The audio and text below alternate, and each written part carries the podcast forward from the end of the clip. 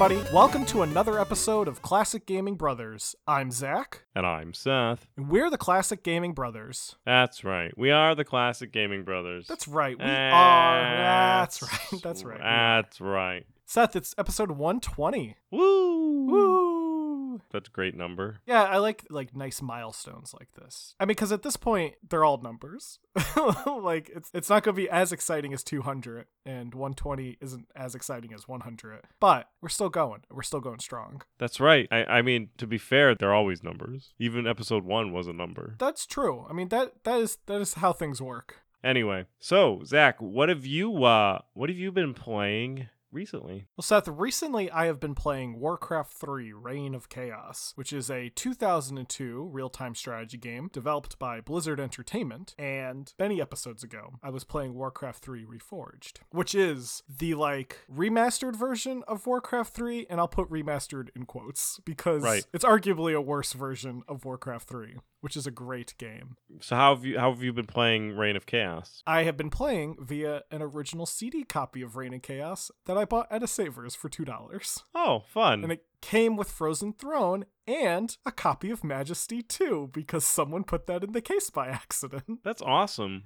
Yeah, so I got essentially three games for the price of one by accident. Have you been playing it on the PCEM? No, I've been playing it on my my Windows 10 machine because it runs perfectly. What about Majesty 2? oh, I don't I don't know about Majesty 2. I haven't tried putting that in yet. But Warcraft runs perfectly. The one problem with Warcraft is that there is some issues with the aspect ratio, but I think I could probably find like a mod that just fixes that for me. Like it doesn't do full resolution. Oh yeah, there's probably a widescreen hack. Yeah. It's fun that you mentioned PC EM. So, for those who don't know, what Seth is referencing is actually a, a PC emulator that he introduced me to, um, which is a great little tool if you want to get older computer games running. Basically, it's a bit of a process. You essentially have to build a classic computer virtually, and then you can actually install them as you would onto a virtual hard drive. So, um, I do have one that runs Windows 98, and I have been running a couple of programs from that, but nothing that I haven't talked about before. Uh, mostly Doom and Chex Quest.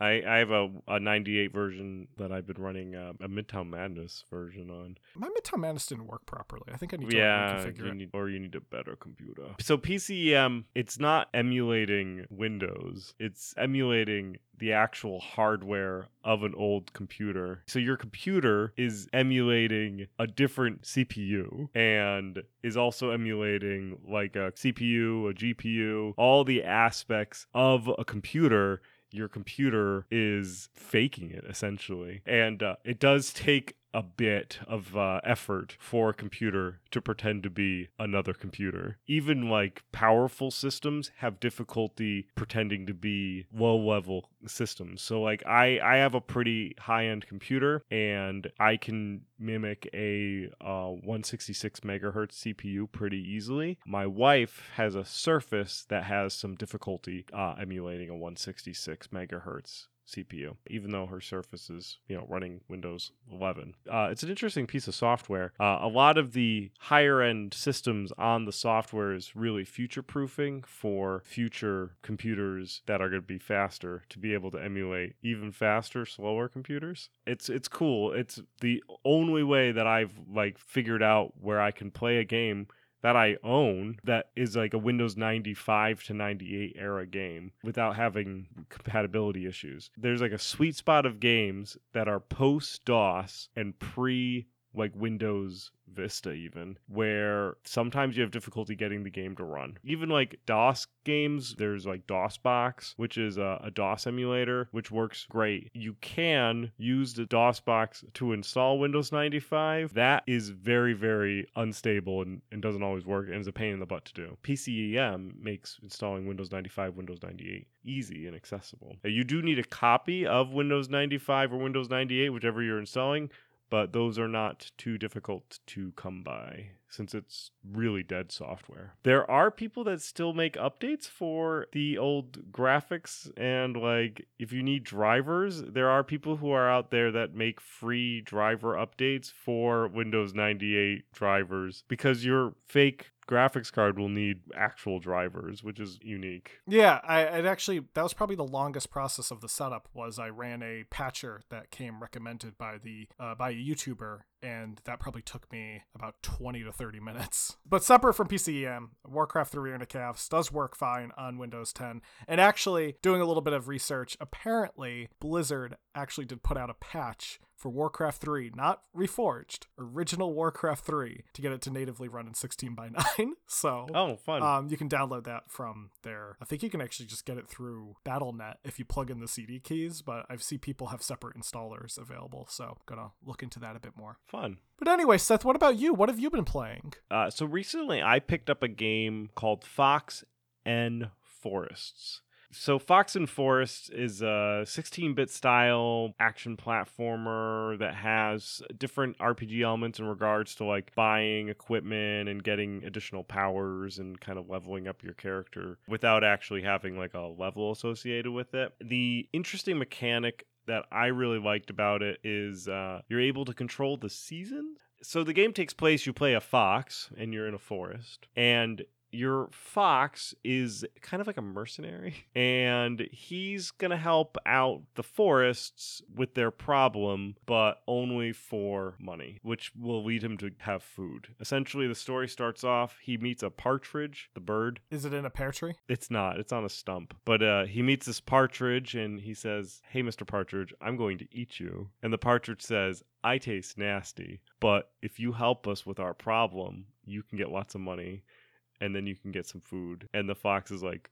Great. And so then the fox meets an old tree, kind of like the Deku tree, who's having issues with these monsters. And uh, you're like, okay, yeah, as long as I get paid, I'll I'll go fix this problem. And then you go out and adventure. And it has a like a home base section where you can go in and there's like three different shops where you can buy and upgrade things. And then you can adventure out into the game as a whole. And it's kind of like Mario where you can go to like from world to world within this like forest on a path like classic Mario world. You follow like a little path and you can go to different like you zoom into those different worlds and you have like an overworld. You can then also revisit these other worlds because you can gain more powers as you progress and you can unlock different areas of the levels that you've been into to collect more hidden objects throughout the game. It's got kind of like Owlboy graphics, and uh, you kind of go in an adventure and jump around and shoot things. Uh, you get a crossbow that you can only use while standing still, which gets kind of be annoying. And then you have a sword that you can stab up, you can twirl with it, or you stab downwards. I have found that I like shooting things the most, but I don't. I like. I would rather be able to shoot things while I move versus shooting things while staying still. But it would probably make it the game a little more easier. So I guess it's there for difficulty's sake, and perhaps you can unlock the ability to shoot while moving. But I, I learned about Fox and Forests by watching SNES Drunk. I watch a lot of the YouTuber SNES Drunk a lot, and he recommended it as a game that people who like SNES kind of classical games, these are like modern games that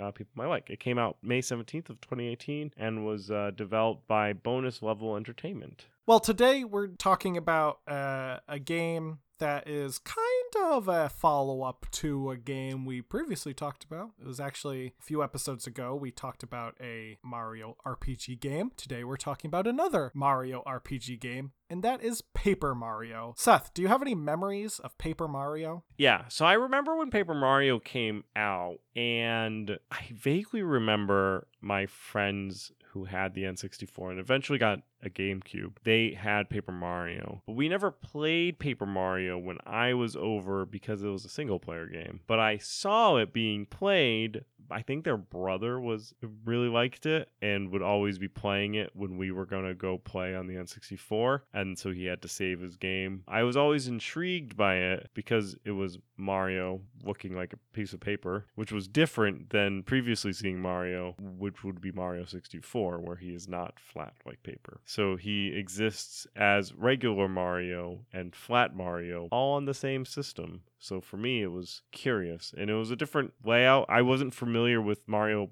RPG, Super Mario RPG from the SNES. So it was uh, a, a unique experience for me seeing Paper Mario. So we did own an N64, though I think it was when you were in high school, maybe toward the end of your time in high school. And Do we have Paper Mario? we didn't own Paper Mario, but we did rent Paper Mario. Oh, Uh, okay. I remember we rented it a couple times, and I remember the one we rented, I think we rented it once, and it still had one of our save files on it because we rented it from the same place. But Hmm. then we rented a different copy from a different place. It did not have the save file. Didn't it didn't save on the the save cartridge? Uh, no, Paper Mario, I think, actually saves to a battery backup. I don't remember renting it. I remember my friend's brother playing it. Oh, okay. Yeah, I, I remember we rented it at one point. I think from, so there was a couple of video stores in our town. There was a Hollywood Video, and there was a local family owned video store that was next to a Mexican restaurant. I remember renting it, though, from the family owned video store because I remember that's also where we got a copy, like purchased a copy of Sonic 3 when they were liquidating their Sega stock. Yeah, there was Family Video, a Hollywood Video, and FuncoLand. Right. You didn't rent stuff for FuncoLand. That was the purchase. That's true. But they were friends with Hollywood Video or a subsidiary. No, Hollywood Video had a thing with Game Zone, which was associated Oh, Game with Zone. EB Games. You could rent you could rent things from Game Zone, Yes. which was connected to the Hollywood videos. And then there was FuncoLand somewhere else. Yeah, FuncoLand was over by the borders. Hmm. I think it was in that plaza across the street because it became a GameStop, which makes sense because FuncoLand Oh yeah, yeah. is essentially GameStop. They're the same company. Remember software, etc. I do remember. I loved software, etc.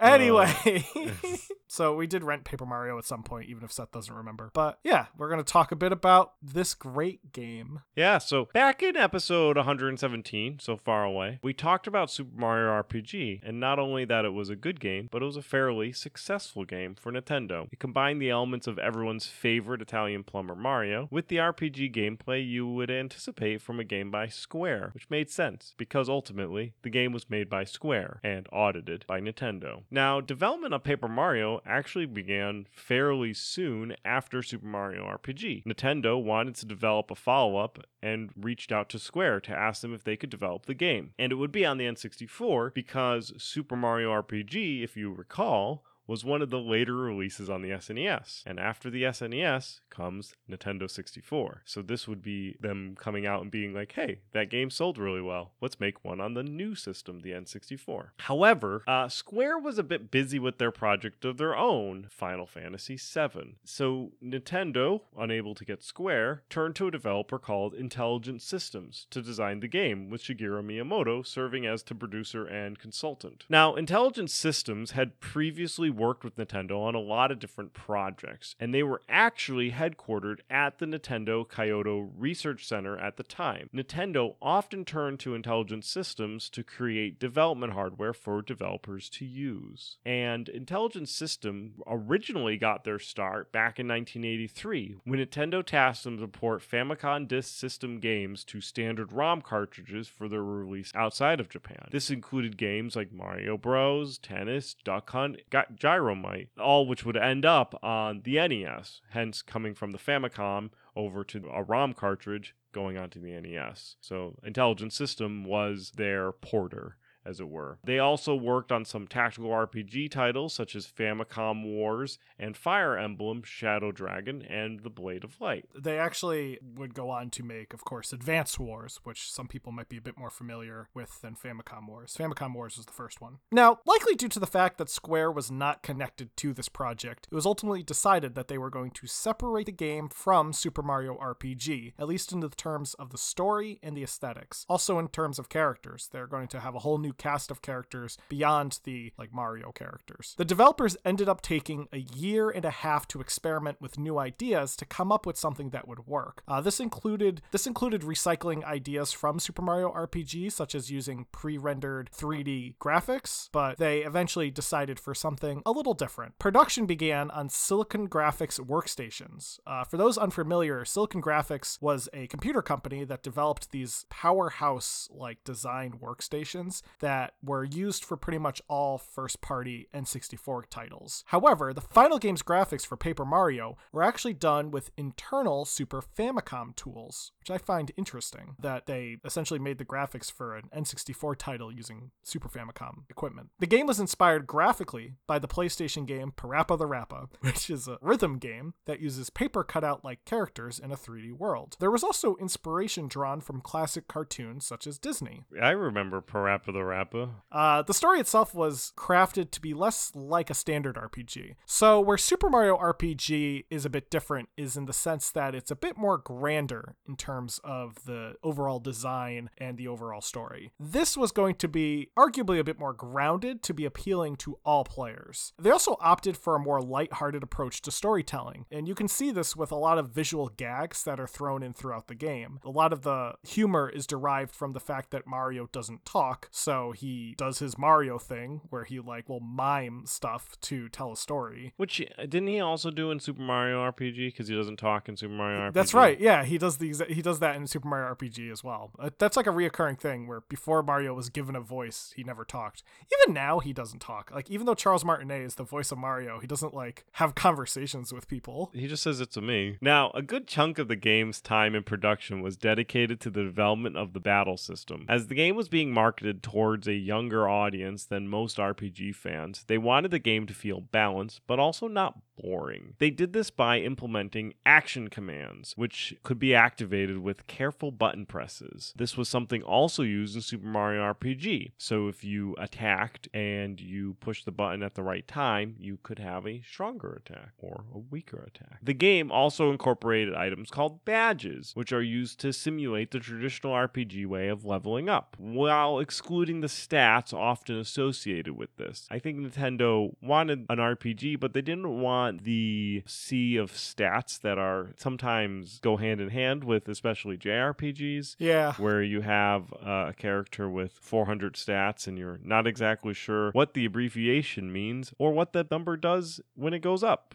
You have like SHD. Is that shield or is that, I don't know, should? Because the one thing that will make a child not want to play a video game is by making it math. Uh, that's right. Unless it's a video game like uh, Super Solvers where we watched the speed run. Oh, that was great. Now, the music of the game was written by uh, UK Suji Yoko, who used arrangements from music by Koji Kondo. Suji Yoko had previously worked on the music for the Fire Emblem games and still does the music for the Fire Emblem games. The game, that being Paper Mario, would end up taking about four years to complete it before it was eventually released in Japan in 2000 and in America in 2001. It was also released in China on the iQue Player in 2004. The iQue player is kind of an interesting device. Basically, Nintendo needed to compete with piracy in China, so they released something that looked a lot like a bootleg video game system and like got rid of all of their labeling on it, partially so that they could like skirt past Chinese law and they sold this thing called the iQue player with a handful of officially licensed games. It's kind of a neat little piece of Nintendo history where they tried to combat piracy by becoming pirates themselves.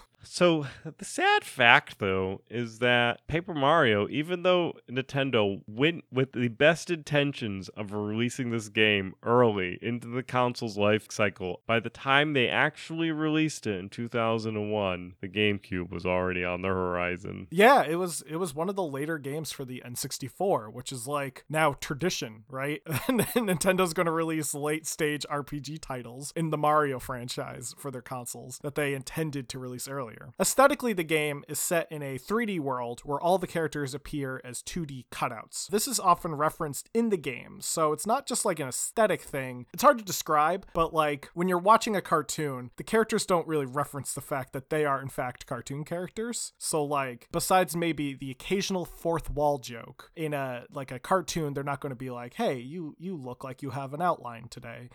Right. so uh, in this game they'll actually kind of reference the fact that they are made of paper and there'll be jokes in relation to that fact. So sometimes when Mario uh, gets knocked over, he'll fall over and appear like he's flat against the ground.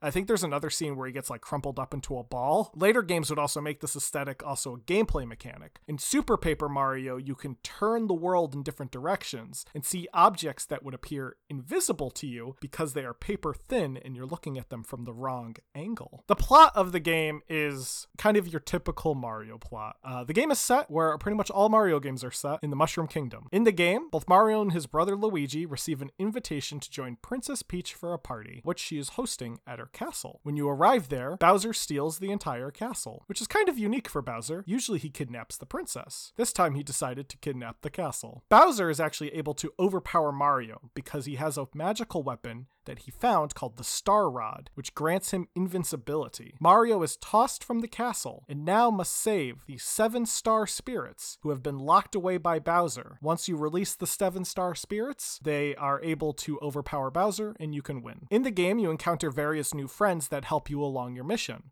such as a Goomba named Goombario, a Koopa Troopa named Kooper, a Bob-omb named Bombette, a Parakoopa, who is like a flying Koopa Troopa named Parakarry, a Boo named Lady Bow, a Little Sparky, which are these like weird ball of energy enemies from one of the games. This Little Sparky is named Watt. There's also a Cheep Cheep named Sushi, and a Lakitu named Lakilester. So one thing I like a little bit more than Super Mario RPG about all these characters is that all these characters are pre-established Mario bad guys, but they're good. So like Goombario is a Goomba who lives in the Goomba village with his Goomba friends, and in most Mario games, Goombas are the bad guys. But like the Goomba village is filled with just chill Goombas who just want to like hang out. And Goombario is like your biggest fan. He that's why he's called Goombario, like Ario from Mario. Ah, uh, yes, he's he's like a Goomba that wants to be Mario. Yeah, um, it's just kind of cool that you have these characters who are based on pre-established villains fighting alongside you. And like there's still Goombas that are evil in this game, and I forget how they explain it. I think they're just like some Goombas are bad and some Goombas are good.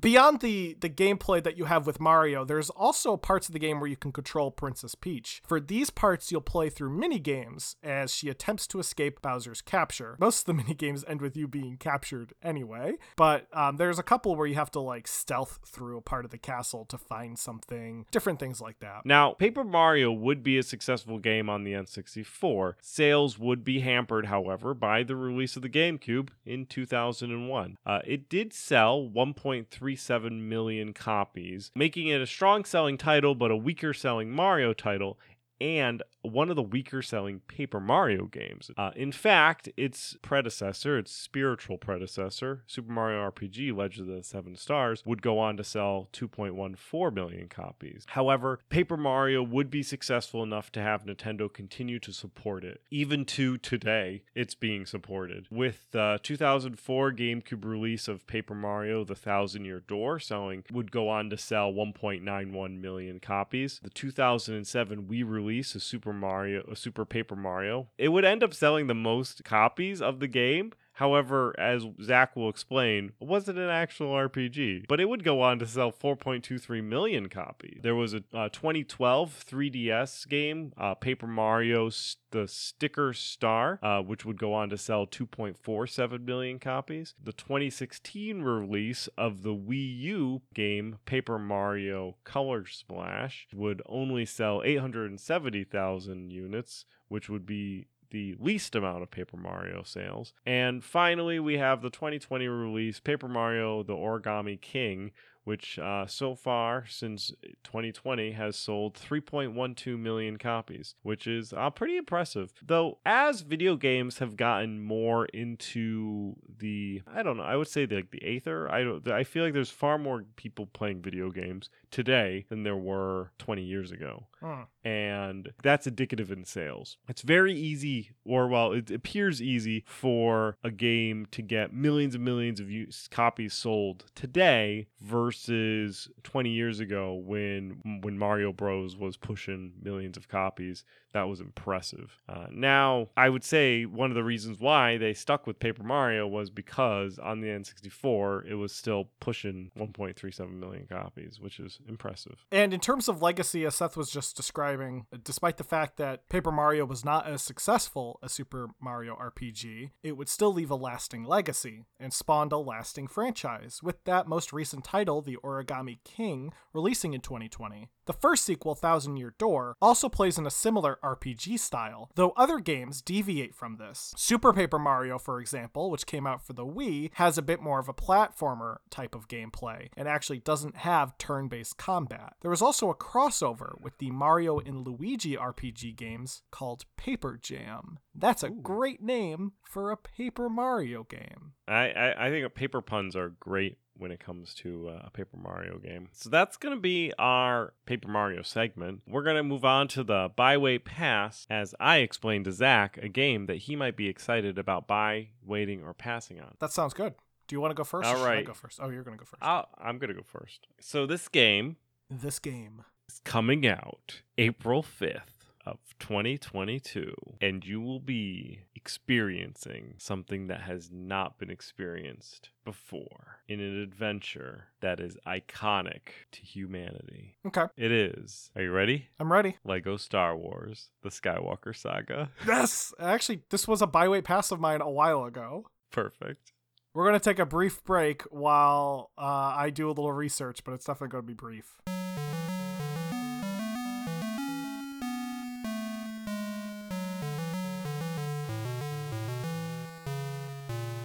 And we're back. Lego Star Wars The Skywalker Saga looks like it's going to be a great Lego game. It is the most recent in the long line of Lego Star Wars games created by Traveler's Tales and is totally impressive looking. It has some open world elements, has some like space combat elements, and it's supposed to take place throughout all nine Star Wars movies. I think also with some Rogue One stuff included, though I'm not 100% sure. I thought I saw a clip of like Lego Darth Vader going down the hallway. It just looks incredibly impressive. It is a likely buy from me, and I am happy it's coming out. It's been, it, like, I think when we talked about it, it was 2020, so it's been in the works Well- for a while.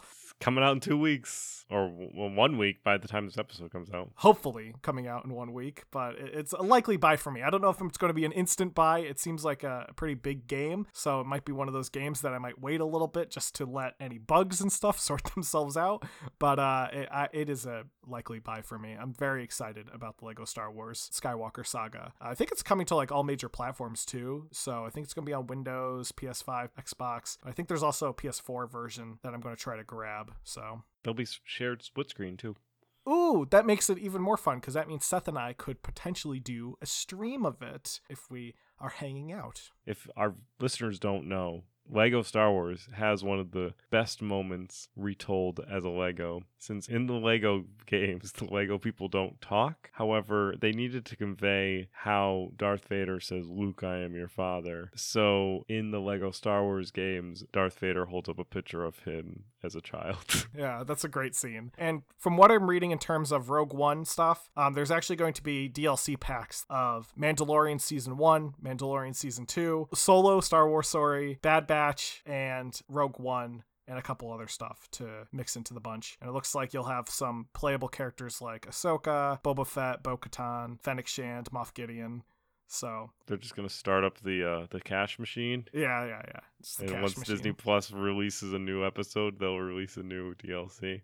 Uh, Seth, are you ready for your game? I am. Your game, Seth, is a game that is in a franchise. It's actually the most recent game in a fairly fairly long-running franchise. Unique to this game, though, is that the, one of the main characters from this franchise is not showing up in this game. Uh, so it's more of like a spin-off of this franchise. It's a Okay. game based on a comic book series, Okay. um, specifically a DC comic book series, and it's supposed to be an action-adventure game being developed by Rocksteady Studios. Are you interested? Sure. This is Suicide Squad. Kill the Justice League. Oh. It is due out at some point in 2022. We're gonna take a break while I look it up.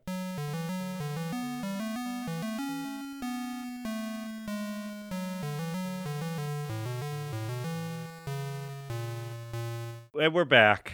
Suicide Squad Kill the Justice League is, as Zach mentioned, being developed by Rocksteady Studios, which made all of those Arkham games. I've played most of them. I loved Arkham Asylum. Yeah, that's one of my favorite games. It is it is a really really good game, and I'm pretty sure I really loved Arkham City.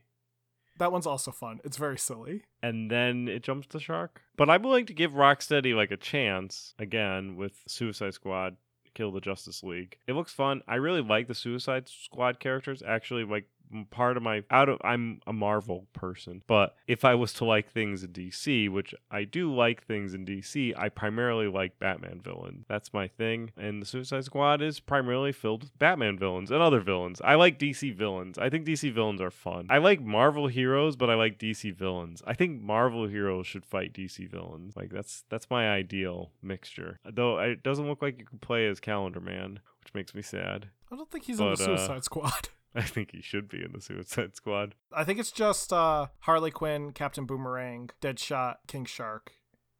Yeah, I like plays King Shark. That's fine. Anyway, I'm gonna put this down as a wait.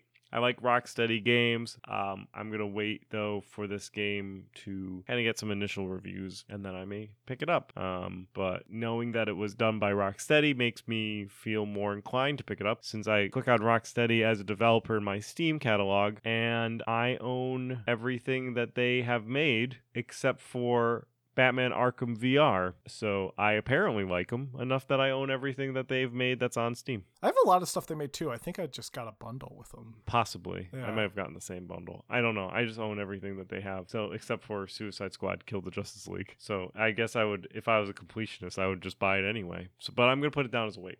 Well, that sounds good. Well, if you out there want to talk to us about your favorite games, or maybe you have some memories of Paper Mario that you want to share with us, you can always email us at classicgamingbrothers at gmail.com. You can also certainly reach out to us if you have any comments or questions, and who knows, you might have the chance to win a free video game. You can also follow us on social media. Our Facebook, Instagram, and Twitch are Classic Gaming Brothers. Our Twitter is CG Brothers Pod. Uh, beyond that, feel free to go to our website, classicgamingbrothers.com, to listen to our episodes and rate us and review us on all the different podcasting applications out there. We're on everything that we know of. Uh, I think that's everything that I have. Seth, do you have anything else that you want to add? Don't play games like my brother. And don't play games like my brother. I've been Seth, And I've been Zach. and we've been the Classic Gaming Brothers. That's,